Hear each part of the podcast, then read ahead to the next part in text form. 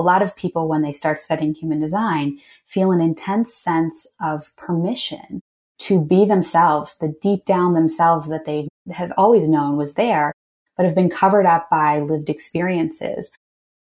This is Nikki Braffman.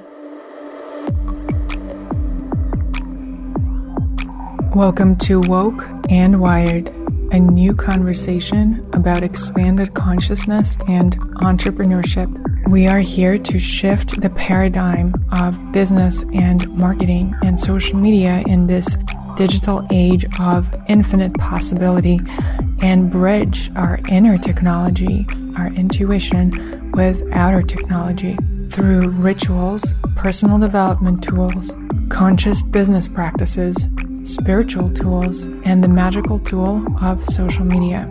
I am your host, Ksenia, storyteller, conscious social media teacher, speaker, and a multidimensional traveler. Welcome to the new paradigm. Welcome back to Woke and Wired. I'm your host, Ksenia, and this week we're talking about human design. I'm so excited to introduce you to my friend and collaborator, Nikki Braffman, who is a human design reader, business coach, and mom. In her work, she uses her intuitive gifts and the modality of human design to hold a mirror and show you your brilliance. I personally had a session with Nikki and I share my takeaways in this episode. And this brilliant system has previously been discussed on Woke and Wired. You can go back to episode 64 with Erin Claire Jones. And back then, when we recorded that episode, I had an intuitive hit to come up with an offering, a guide for anyone who is called to this system and is called to explore your own unique design further to apply it to social media. And this is it. It's happening. Nikki and I are coming together to lead a live workshop where we will share where human design and conscious social media method come together to help you create online presence and ease and clarity around it that actually aligns with how you most productively, effectively work in the world. So we give you a glimpse into all of that in the episode. Good news if you're listening to this past August 17th, 2020, which is when the workshop is happening. It's a Monday at 7 p.m. Eastern. The recording will be available so you can purchase the workshop even after it's done. To get it, just head to wokenwire.com slash human design and all the information will be there. Just so you know, for the first few days, the cart opens today and for the first few days, we are offering early bird, so it's $35 instead of 55 for the 75 minute interactive workshop with a Q&A. So if this speaks to you, if you enjoy this episode, then make sure you hop on early. If you've been called to learn more about human design, how it applies to you as an entrepreneur, how it applies to how you express yourself online and build your business, this episode is your sign. We will cover each human design energy type briefly at around minute 35 of the show. So if you want to get to the specifics and come back to them, you can skip over through there. But this whole episode is packed with so much information, inspiration. And besides human design, we also talk about Nikki's personal behind the scenes journey from being a startup executive for 10 years to becoming a human design reader and really niching down and what impact powerful positive impact that has had on her business, the kind of clients it has brought in, and the kind of changes that she has seen happen in her clients' businesses and lives once they apply the tool of human design.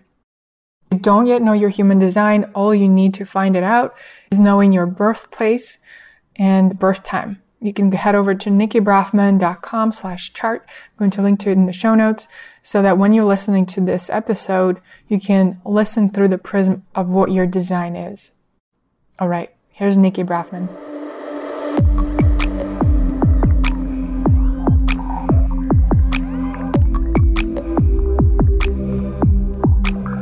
All right, Nikki, welcome to Woke and Wired. I'm so stoked to talk about human design and intuition and conscious social media and how human design plays into social media. Thank you so much for having me. It's exciting to be here.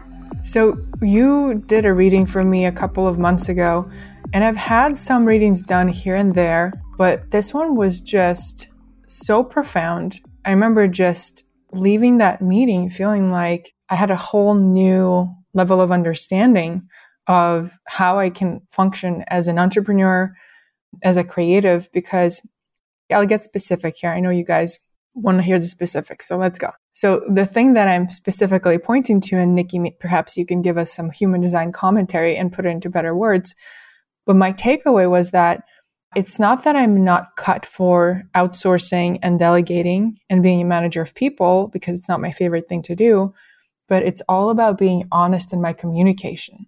And the honest communication would be that sometimes I won't respond to people who work with me for a week or two because I'm taken in the flow of other ideas and I'm just following what feels alive, aligned, and resonant for me in the moment. And it's important for me to function that way, but it doesn't mean that all my other projects aren't important anymore and that what people who are working with me are doing is not relevant. It's just that my design is to follow those things that feel present in the moment versus being more like a generator. We'll get into that who just does what needs to be done. That was probably like a butchering summarization of a generator, but that was my takeaway. That's really allowed me to take some steps in hiring help and seeing a brand new possibility and growing my impact by having people help me. Yeah, and that's so important. Ksenia, you're a manifester, right? So what happens with manifestors, their strategy is to inform. And so whether you're informing someone that like, Hey, I have an untraditional style of working and I'm not going to get back to you right away,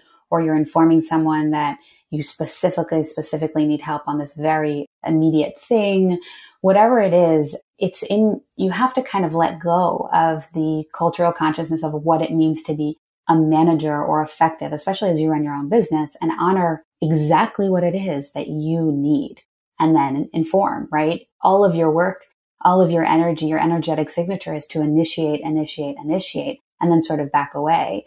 You work ideally in these amazingly intense bursts, and then you require a lot of rest. So if you imagine a traditional manager scenario where you're asking people to do something and they're kind of coming back and there's a back and forth, but you're trying to operate in your energy and, you know, do your intense burst and then rest, that probably won't work out very well. There's probably a lot of friction there. So when you inform the person who's working with you that, hey, like, I'm probably going to do the, you know, this intense burst of work. Can you join me, you know, in this almost ceremony of work as I, as I work in this crazy burst? And then can you help me by taking it from there as I go rest? And it's kind of a kooky concept in, in our like traditional business lives. But as we think about bringing human design into entrepreneurship, into our businesses, it's so necessary to operate inside of that, those sort of energetic strengths and honor the times when we don't have energy as much as we honor the amazing energy that we do have. So you're a manifester as well. So do all of these things apply to you and all other manifestors? Some of them, yes. So I am a manifester. The initiation and the informing is all manifestors. That is our strategy is to initiate. And and our energetic signature really is to work in those big bursts and take a lot of rest. Personally i felt like before really understanding human design i was living my life masquerading as a generator a manifesting generator. I was working in bursts but i was never resting. I was just doing burst after burst after burst after burst and i was burnt out and i was sick and i just wasn't feeling fulfilled at all because i was just running project after project. I even kind of equated my personal value with how efficient I was um, and how I didn't need rest. And, you know, I was the fastest in the organizations I was in and I was, I could do things in a way that other people couldn't, um, which is part of my manifestor nature. But to refill that cup and to be able to refill that energy, you need the rest, which is why I was always so burnout. What is a little bit different, I think, for you as a manifester than for me as a manifester is we have very different profiles. So our profile is the role we're meant to play and sort of the style by which we move through life. And so yours um, is a one three, which hangs out at the bottom of the hexagram, and it's super esoteric inside, sort of self sufficient. And you will take those bursts of energy to do work probably alone, to kind of sit in ceremony alone and work alone, which can make working with others and managing other people a little more difficult. Whereas I have what's called the 4 6 line, which is the top part of the hexagram and is more of transpersonal. And so for me, I'm my, I get my energy from being around people. I, um, like I feed off my community's energy. And so I need sort of that transpersonal experience in order to get stuff done. So collaborations work really well for me. So, you know, there's slight differences. Of course, everybody's chart is different and our energy type is only sort of the tip of the iceberg when we examine what our design looks like.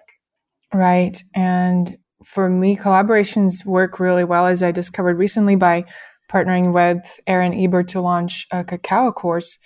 I was just blown away how synergistic. Erin is a generator and she's also into human design.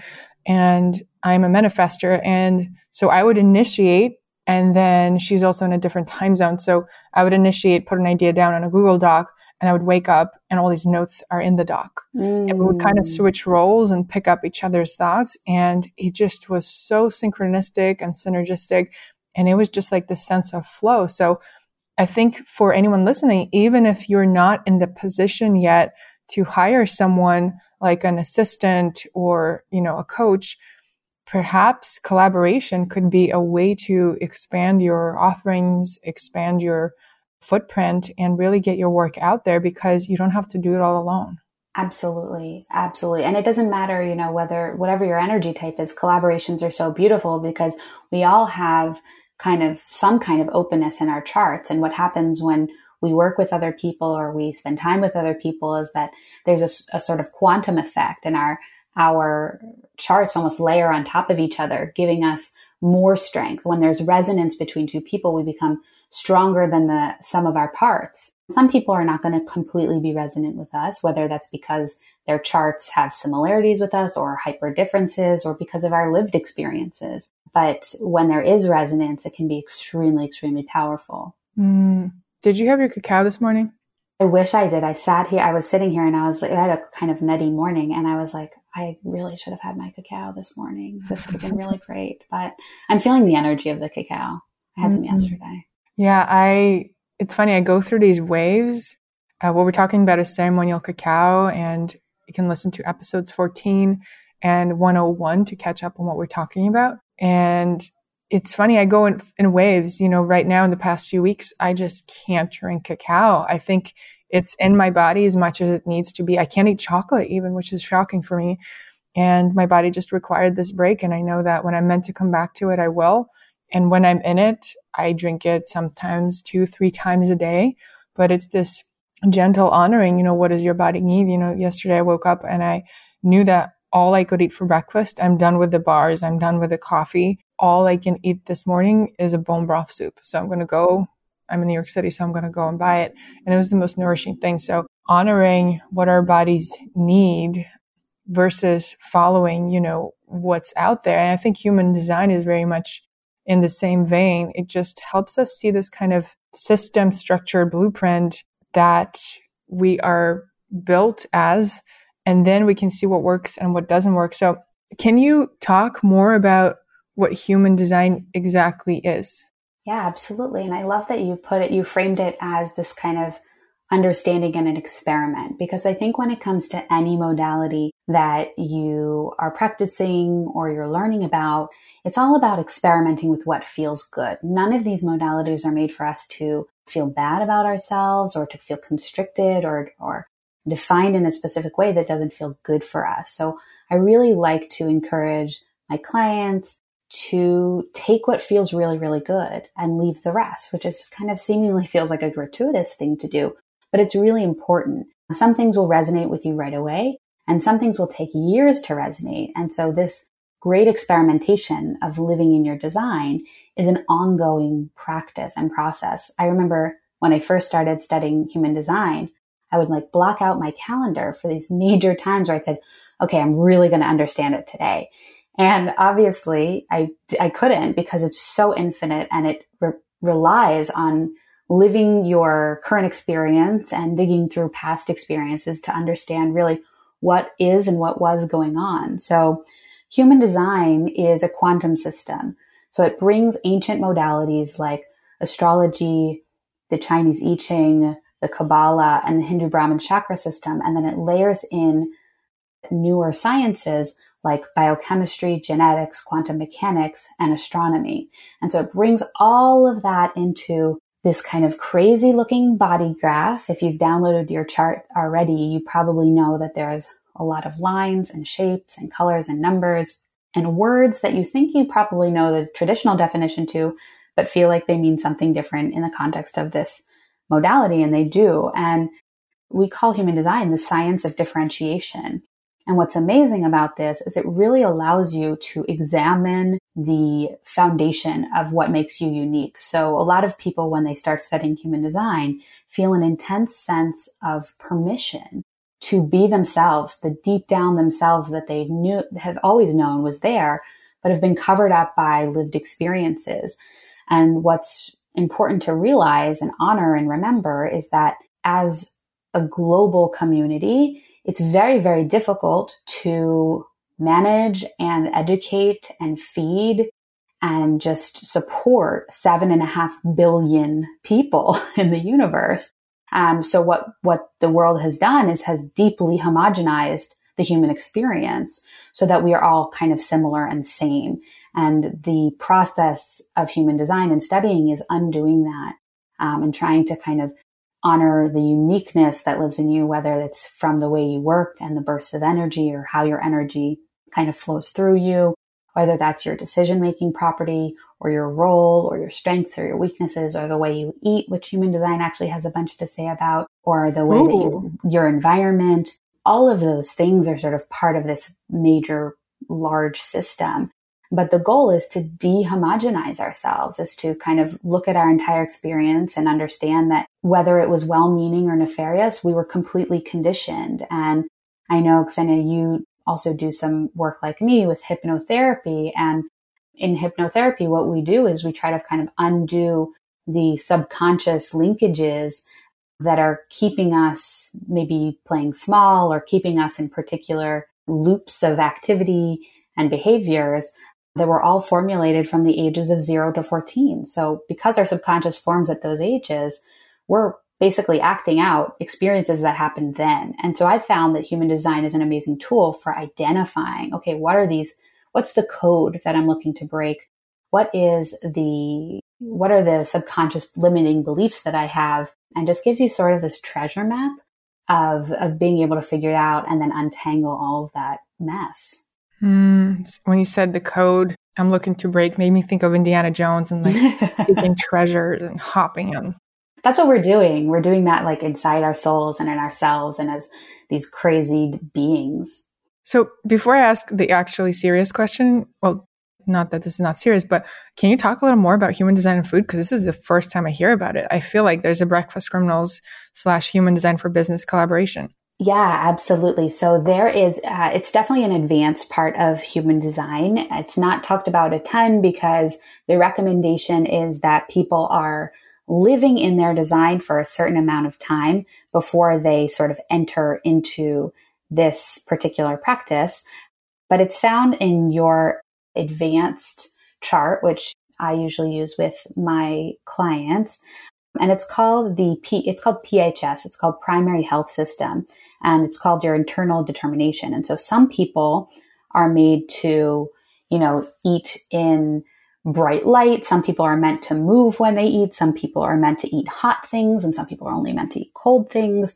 Some people are meant to eat when there's a calm environment, some more of a chaotic environment.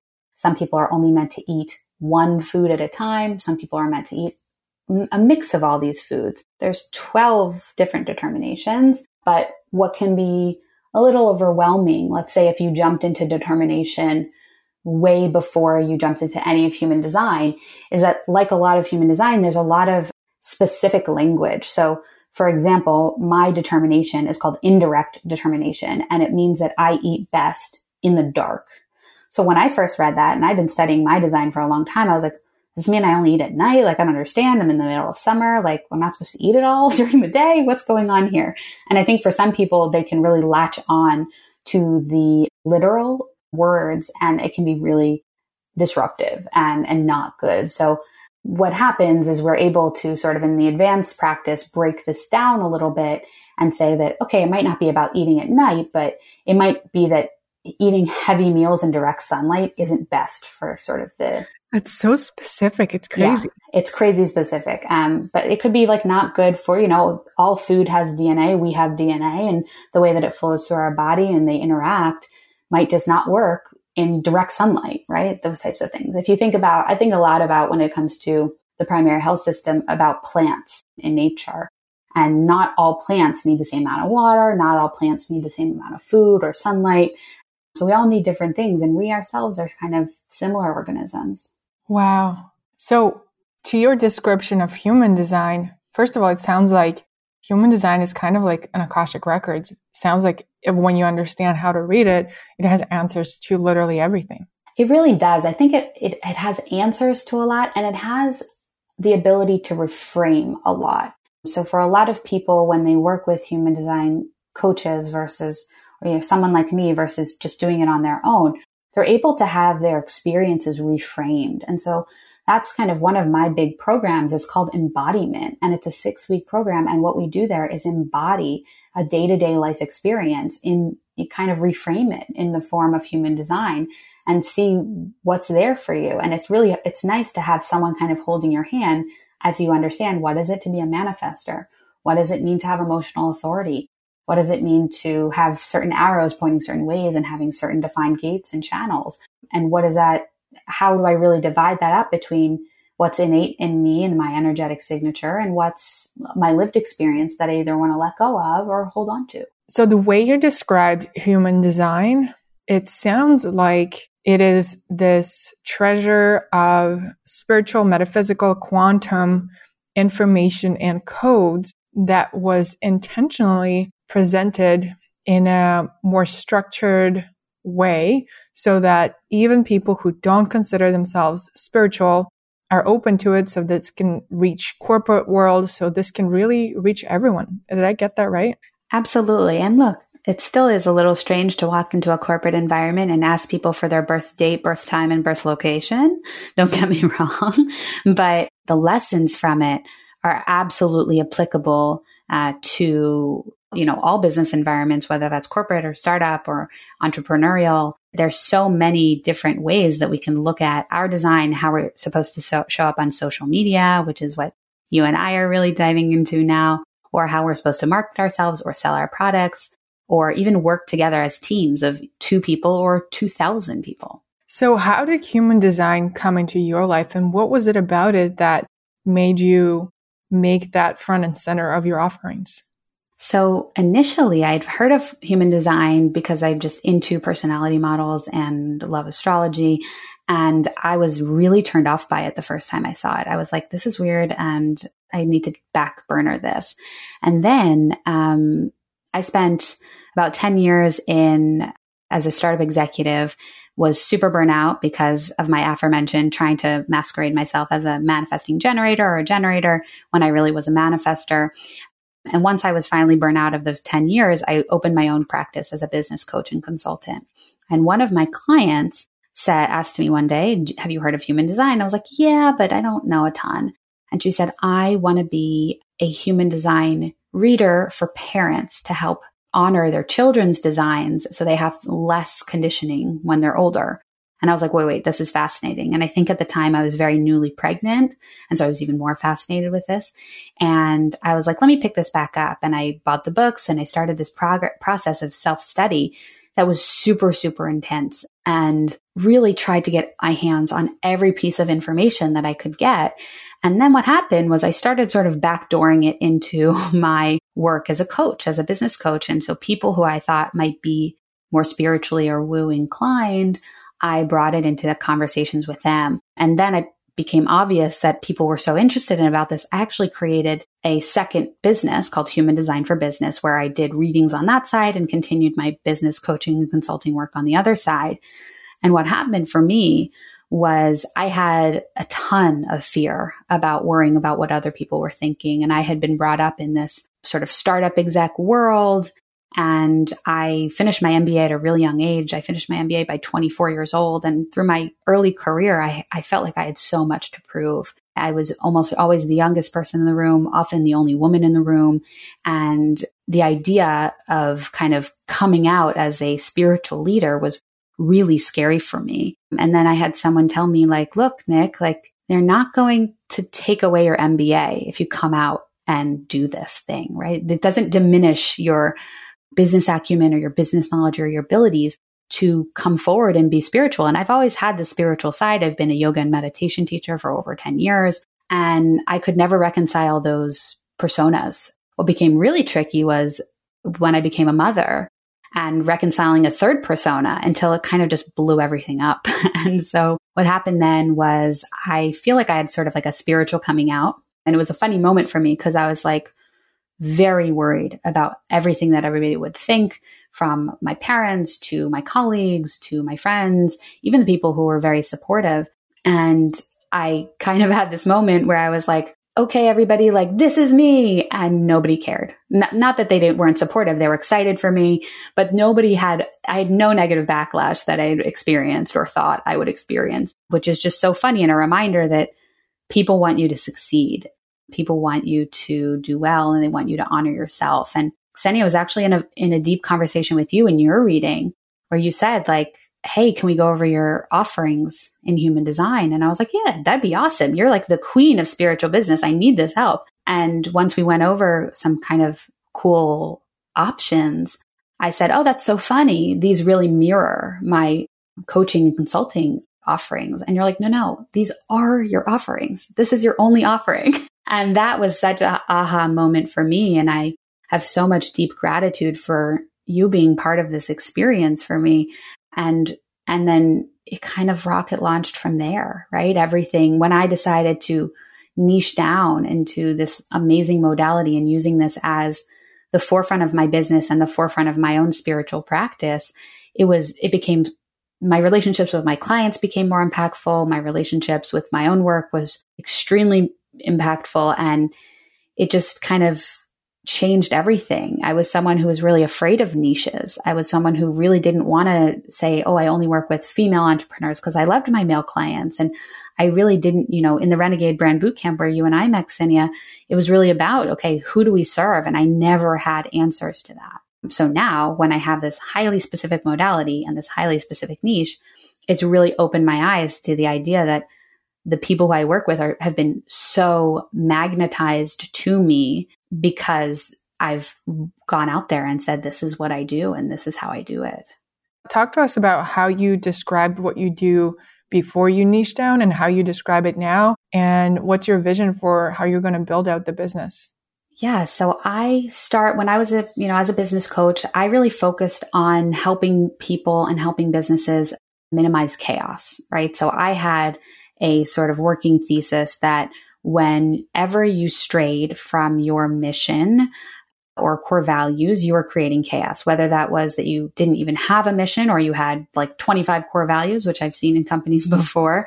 But when you hone in on your mission and then act from that mission, and every product that you develop and every hire that you make and every investor that you take comes from a place of that mission and core value, you're minimizing chaos. So that's what I really helped people to do on the business side early on in my practice was minimizing chaos all the time. And then what I've seen as I kind of have gone through human design is that there are a lot of other places that chaos can come from other than not following your mission and core values. Things like hiring people who who don't actually serve you as an individual, things like making products that don't stand in the integrity of both your ability to build them or what the market is asking for. And so all of those things I've been able to kind of weave human design into and understand, you know, give executives. I recently did a reading for an executive who was the CEO of a half a billion dollar company and was able to also work with uh, their entire executive team to understand how do they work together best? How do they weave the brand story and the aliveness of their own brand into who they are? Who's best to support who in this role? And so we really sit there. I've also done I'm doing a few readings for families to understand family dynamics in that way. And that's sort of a little offshoot. But where I see the business growing is really providing a place for other people to get curious and to build support systems for basically seven and a half billion unique souls and individuals, right? I want to help rebuild the way that we work. I want to help rebuild the way that we hire, whether that means because we have basically infinite possibilities of who we can hire these days because of the, the way that we work from home and the way we work online and match people with people who serve their designs more than matching people who have a resume that looks kind of neat. That I think is the trajectory of my business and really serving people from an educational level, teaching them what human design is, holding space for them to go through their metamorphosis. So let's speak about human design on an individual level. You mentioned that when you first got into it, you got turned off. And I understand why, because when you go into one of these websites, Nikki, you have a chart uh, generator on your website too, right? What's the URL? Yes. It's nikkibrafman.com forward slash chart.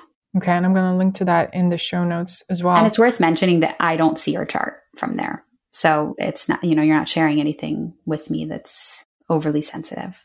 Good to know.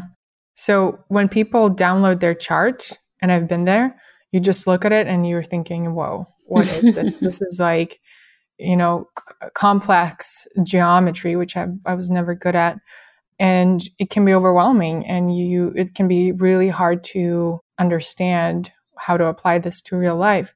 So people like yourself are very important as these interpreters and translators of this wisdom because it's not it doesn't have a simple interface. Yeah it's a little it's pretty complicated. And what i've what i've sought to do with my instagram human design for business is make these like palatable bits of information for people when they first get started. So they see this fraction on their on their page that says you're a 1 3. Well, I want to give you some affirmations for being having that 1 in your chart. I want to give you some maybe journal prompts or some thoughts about it, maybe things that are topical and in current events. Uh, and that's sort of the goal of that page is to really be a place of education and what's unbelievable to me um, from a metrics perspective is I get insane amount of saves on those posts. I don't get a ton of likes. I don't get a ton of comments. And the comments are usually really like specific questions for, for, specific for people and their specific designs, but the saves are crazy high. Yeah. To me, that's much more important metric than comments and likes because that means there's a lot of value in it and people want to come back to it and keep referencing it. So I would love to go over the five types of human design types. Did yeah. I say that right? Yeah, energy types. Absolutely. energy types in human design. And maybe I'll just open the floor and you tell me what feels aligned to share, but perhaps it's one thing about that design energy type in business and one thing in social media. And if you're listening to this and you're like, whoa, I need to know more, Nikki and I have this webinar coming up on August 17th, 2020. Good news is that even though it's going to be live the first time, we're going to record it and it's going to be available. You're going to be able to buy it afterwards. So all the links will be in the show notes. Let's just give everyone as much juice as possible now. And then there will be a lot more to discuss on the webinar. Yeah, I love that. Yeah, let's dive in. So, generators and their subtype manifesting generators make up about 70% of people in the world. And these people, for them, their gift is their work. So they come to us as skilled tradespeople, as people who have sort of a unique genius. And that work is work that needs to light them up. And for work that lights them up, they have this kind of unlimited fountain of energy for that. They should when they kind of put their head on the pillow, they should pass out having run out all of their energy. And then when they wake up in the morning, they should feel refreshed, ready to go and ready to kind of give the world that unique gift and that unique work all over again. The difference between generators and manifesting generators is that generally manifesting generators like their hands in a lot of different things. These are the people who we sometimes label as jacks of all trades. They're kind of buzzing around. If, you know, we, I like the kind of worker bee analogy, except for the fact that worker bees all do the same work and people and who are generators and manifesting generators all do unique work. So with that caveat aside, sort of a generator bee would go kind of like one flower at a time, maybe in the same area, and they really be focused on a specific type. And then these manifesting generators are like buzzing around from like flower to flower to flower to flower with sort of this intense energy of a lot of different things. And so when it comes to social media, for generators, I think it's really important to honor which platforms light you up and which don't. And I think when it comes to social media, we can be really overwhelmed by how many platforms there are and how much information we can kind of give on a platform to platform basis. But for generators, honoring, okay, I love spending time on Instagram. I don't love spending time anywhere else. Or I love spending time on TikTok and I don't want to spend any other time on anything else. And knowing that, you know, when you're working inside the energy of what lights you up, your energetic vibration is stronger. Um, you become more magnetic to the type of people who need your message. That's one thing for generators. As far as manifesting generators, I think that what happens on social media negatively to manifesting generators is that the world asks them to stay in their box and to stay in their swim lane. And really, they just have so much varying degree of interest and so much to share. And so, if you're a manifesting generator on social media, just go for it, right? Share about everything from your dog to your hobbies to your friends to, to something you studied when you were 14, whatever it means for you. Don't let this idea of kind of almost having to niche too much let you keep you from sharing the n- true nature of who you are because the likelihood of someone seeing one of these sort of fringe things about you and really enjoying consuming that is really high. So then we have projectors. And projectors are about 20% of the population. These people are our guides, our wisdom keepers.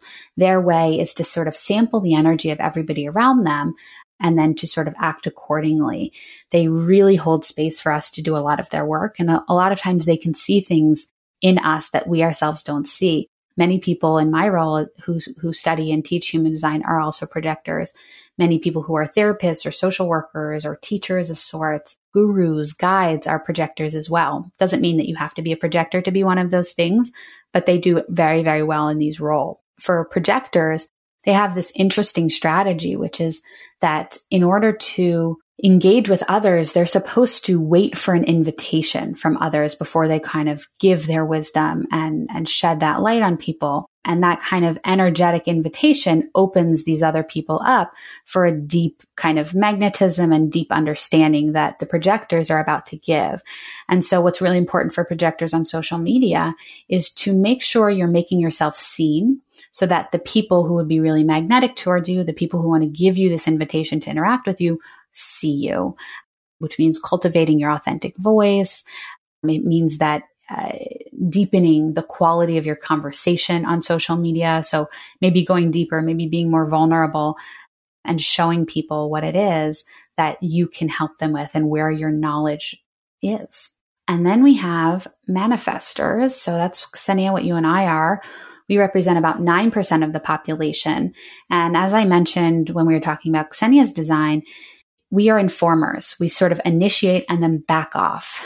For manifestors, something that happens is often we become clouded by what we believe other people will think of us. And then we stop informing and we stop initiating because we're worried about how it will be received or how people will take it or what they'll say or what comments we'll get, potentially that those could be damaging. And so for manifestors, it's really important to do a lot of self work on not caring what other people will think. So starting when you, as a manifestor, when you start to sort of tailor your message to the way that you think other people will take it or the way that other people will think of you, you're creating this really toxic energetic environment where you're not informing and you're not initiating things. And so getting that out and explaining it and sort of pushing that into the social media world is really important. And to do so in an authentic way is even more important for manifestors. And then lastly, we have reflectors, and reflectors are super rare. They're about 1% of the population. They themselves do not have access to sort of consistent or reliable energy in any points of their body. So they feed off the energy of others. They are our mirrors. And so they're these sort of human mirrors that if they're sick or unwell or upset or frustrated, you can understand that that's sort of the energy of their environment. They are completely representing what's going on in their midst. And so for social media, I know you talk a lot about this, Ksenia, but it's really important for reflectors to curate the environment that they they consume in social media because what they consume is what they will become. And whether that means that they take a lot of time away from social media to um, re reestablish themselves in their own energy and reestablish the status quo before going back. But what they will what they want to be, what they want to share is going to be a product of what they consume. And so kind of curating that in a very, very specific way will be important for reflectors when they think about what they want to put on social media. It's so interesting that, you know, the webinar we're leading together, what we're doing is we're taking the human design system and the conscious social media method that I've been teaching for years now, and we're sort of overlapping it and seeing, okay, these are the properties of this energy type. What are some conscious social media method strategies, steps, energetic practices that apply specifically to this energy type to really help you bring out your, your DNA and who you naturally are. So for, you know, reflectors, that exercise is remembering that whatever we consume impacts our subconscious. I always talk about it in the energetic principles of conscious social media. And it applies to everyone, but it applies more so to specific types. And at the same time, Nikki, like you said, I think it's so important to keep an open mind and see, okay, this um, is not about my type, but it really resonates in this time in my life. So I'm going to try it out. Absolutely. Yeah. And I think it's part of that big experiment because you know, curating your social media is not only for reflectors, but that could be for other parts of your chart. That could come in in your profile, that could come in your authority, that could come in all different places. And so these strategies that we've sort of cultivated can be relevant for all of all of the types. It's just kind of a great place to start by saying, okay, this is where my natural inclination, my natural energy is. And I think that a big strategy that we haven't talked about is also, you know, when you're hiring someone else, maybe you're hiring someone to manage the social media of your brand and what do you want that person to look like and what do you want their energy to be so that they can sort of put your agenda and put your voice out in a way that you're not capable of energetically. What would be an energy type combo for that?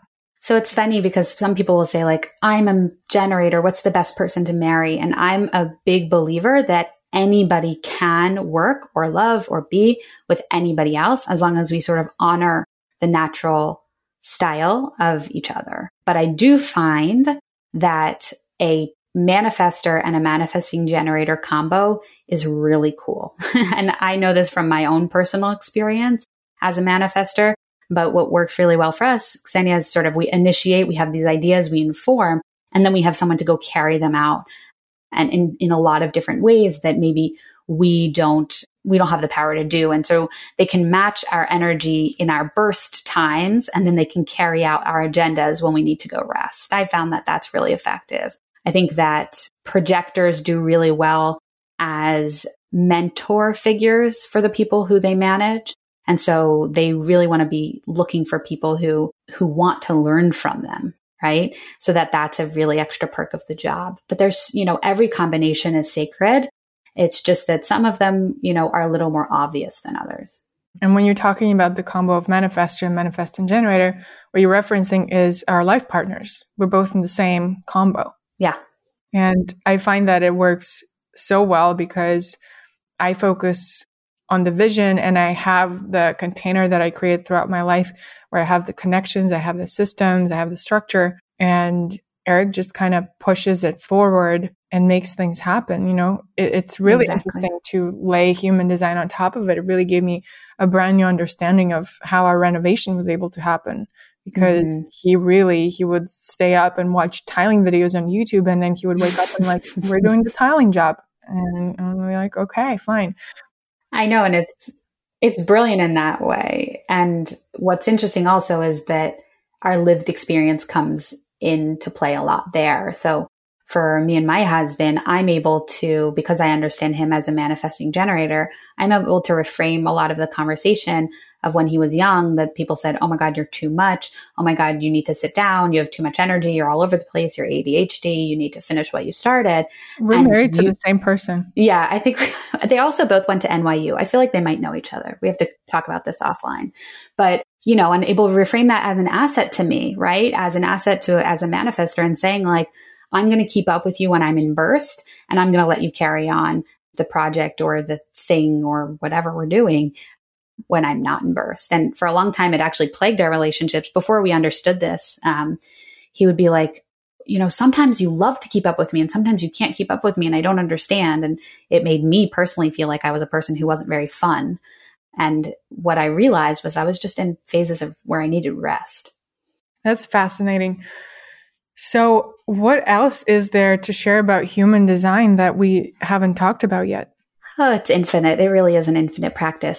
There's so much, but what I will say, if you're f- first initially starting to consume it, I think it's just, it's really good to work with someone, whether that is a buddy that you kind of take on or you work with a coach, because it's really tough to get in. We'll, we'll get inside our heads about the kind of specificity of things. And if we don't have someone there to help us reframe it in terms of our lives, we might believe that we're wrong for it, right? We might hear something about our specific profile and be like, oh, either that doesn't resonate or that does resonate, but it's something I've always thought was bad and we wouldn't celebrate it. And when you have a partner in crime or you have someone as a coach to help you reframe those things, you're able to really take circumstances and make actual changes in your day to day life. So, you know, what are the ways that people can keep coming back to human design? Because I know for myself, whenever I re-dive into this world, I discover something so potent and so important in the moment that really helps shape the direction that I'm going in. What's a good way for people to have it as an ongoing practice? How can they interact with this system? Yeah, one of the great things is that we have something called a not self theme. So, a not self theme is like a signpost that uh, is different for every energy type, and we also have them for the nine centers. And so, if you take anything away, sometimes it's that you take away the what your not self theme is. And for manifestors, for you and I, that's anger. For manifesting generators and generators, that's frustration. For projectors, it's bitterness. And for reflectors, it's disappointment. And so if you're not diving into human design every day, that's fine. But if you honor that you are feeling these feelings and use that as a signpost to say, whoa, am I in my energy? Am I in the right environment? How can I come back to myself? That's a beautiful everyday practice to be in. How can I come back to myself? Because when you say anger, I definitely resonate with it. When things as a manifester, I don't know if this is a entirely a manifester thing, you tell me, but I see a vision and I want it done right away. Mm-hmm. And I feel like I have trouble taking on things that will take weeks or months to accomplish. So, you know, what I'm realizing now, it's important for me to set mini in between goals that will give me that sense of accomplishment and moving forward. But still, you know, I get angry if things don't get done right away. So how should I work with that? So I think as a manifester, it's really important to combine, right, your not self theme of anger with your strategy of informing. So when you find yourself angry, you sort of get curious and you say, whoa, whoa, whoa, what's happening here? Where did I stop? Where did I not inform? Where was I? Where did I make a decision that wasn't in my authority? Where did, you know, and you kind of backtrack it and you timeline it and you say, oh yeah, I wanted it down, done now but when I gave the scope of this project to my assistant, I forgot to tell them that it was a pretty immediate thing. And this is why. And that's why, you know, when you gave them the idea and you were so excited and you expected them to know that because of your excitement, you wanted it done right away. And they said, oh, you know, after a week, they were like, it's going to be another week. And then you're furious, right? You're not just angry, you're furious. And then you realize, oh, wow, did I really inform in that circumstance? And that's sort of something that I've, that's come up a lot for me personally, even in, for me, anger manifests itself as tears. It doesn't manifest itself as like having a temper tantrum or stomping around. I'm just immediately go to crying. And so growing up, I was always like, oh, you're overly sensitive. You're this or that. My husband would always say, like, you can't just cry in every argument because then I'm just going to feel bad for you.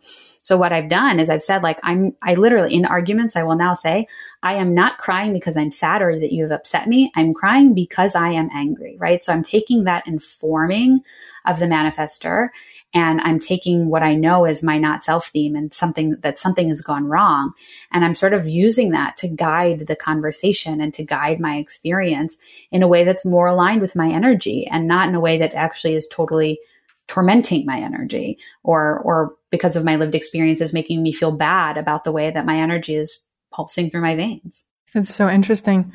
So communication and informing is really yeah. the key really big for manifestors, which is tough because the, the funny thing about human design is that we realize and we remember that we are all these giant contradictions, right? We're just all these living, breathing contradictions of ourselves.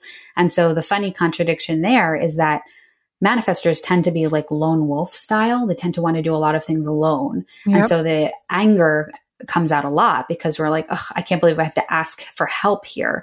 We work alone in those bursts and then we have to go rest. And the rest is really hard because we want everything done in a very specific way. And the outsourcing is really hard because we sometimes are resentful that other people can carry on this vision that we're not really energetically supposed to be carrying out. That's so fascinating. So the reason I am extremely excited about us collaborating in human design and conscious social media method is because I've taught the conscious social media program several times now to live groups.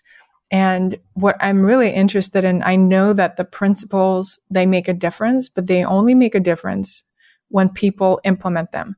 Yes. What I think human design has the key to is for people to be able to see through all the tools and all the possibilities and see what applies to them, what is not important right now and what is essential right now for them to move forward with their online presence and as a result in their business. So, you know, this workshop we're leading together will be the first step and we have the structure ready to go. We have some really exciting materials. We've already spent some time overlapping human design and conscious social media method. And there's some really potent, interesting stuff, but we're also leaving lots of room for experimentation and seeing what questions come up and what else comes out in the space we're co-creating. And then the possibilities are endless. So if this speaks to you, stay tuned because there might be more things for each specific energy type. Yes, I'm so excited. I'm stoked. Nikki, before we start wrapping up, is there anything else that you feel called to share? I, I just feel called to share that human design is a celebration of our unique beings. And what happens sometimes on social media is we see something that other people are doing and we emulate.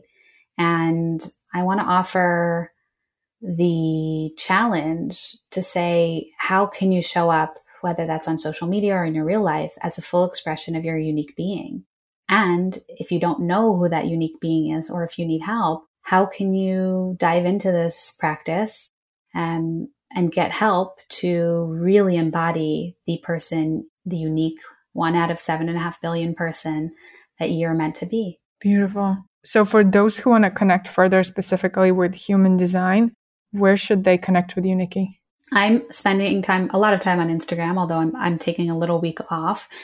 But you can find me at Nikki Brafman or at Human Design for Business or www.nikkibrafman.com.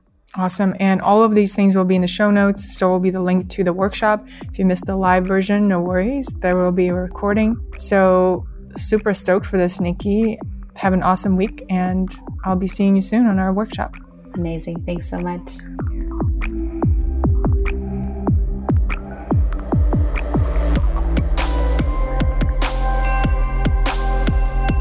If you enjoyed the show, please leave a rating and a review on iTunes and share it with a friend who you think could benefit from the message. Find all the show notes and all the resources on wokenwired.com and also join the Woke and Wired podcast listener Facebook group. It's a private group where you can connect with people who are like minded. And say hello on Instagram. Find me at Woke and Wired. Stay woke, stay wired, and take three deep breaths right now.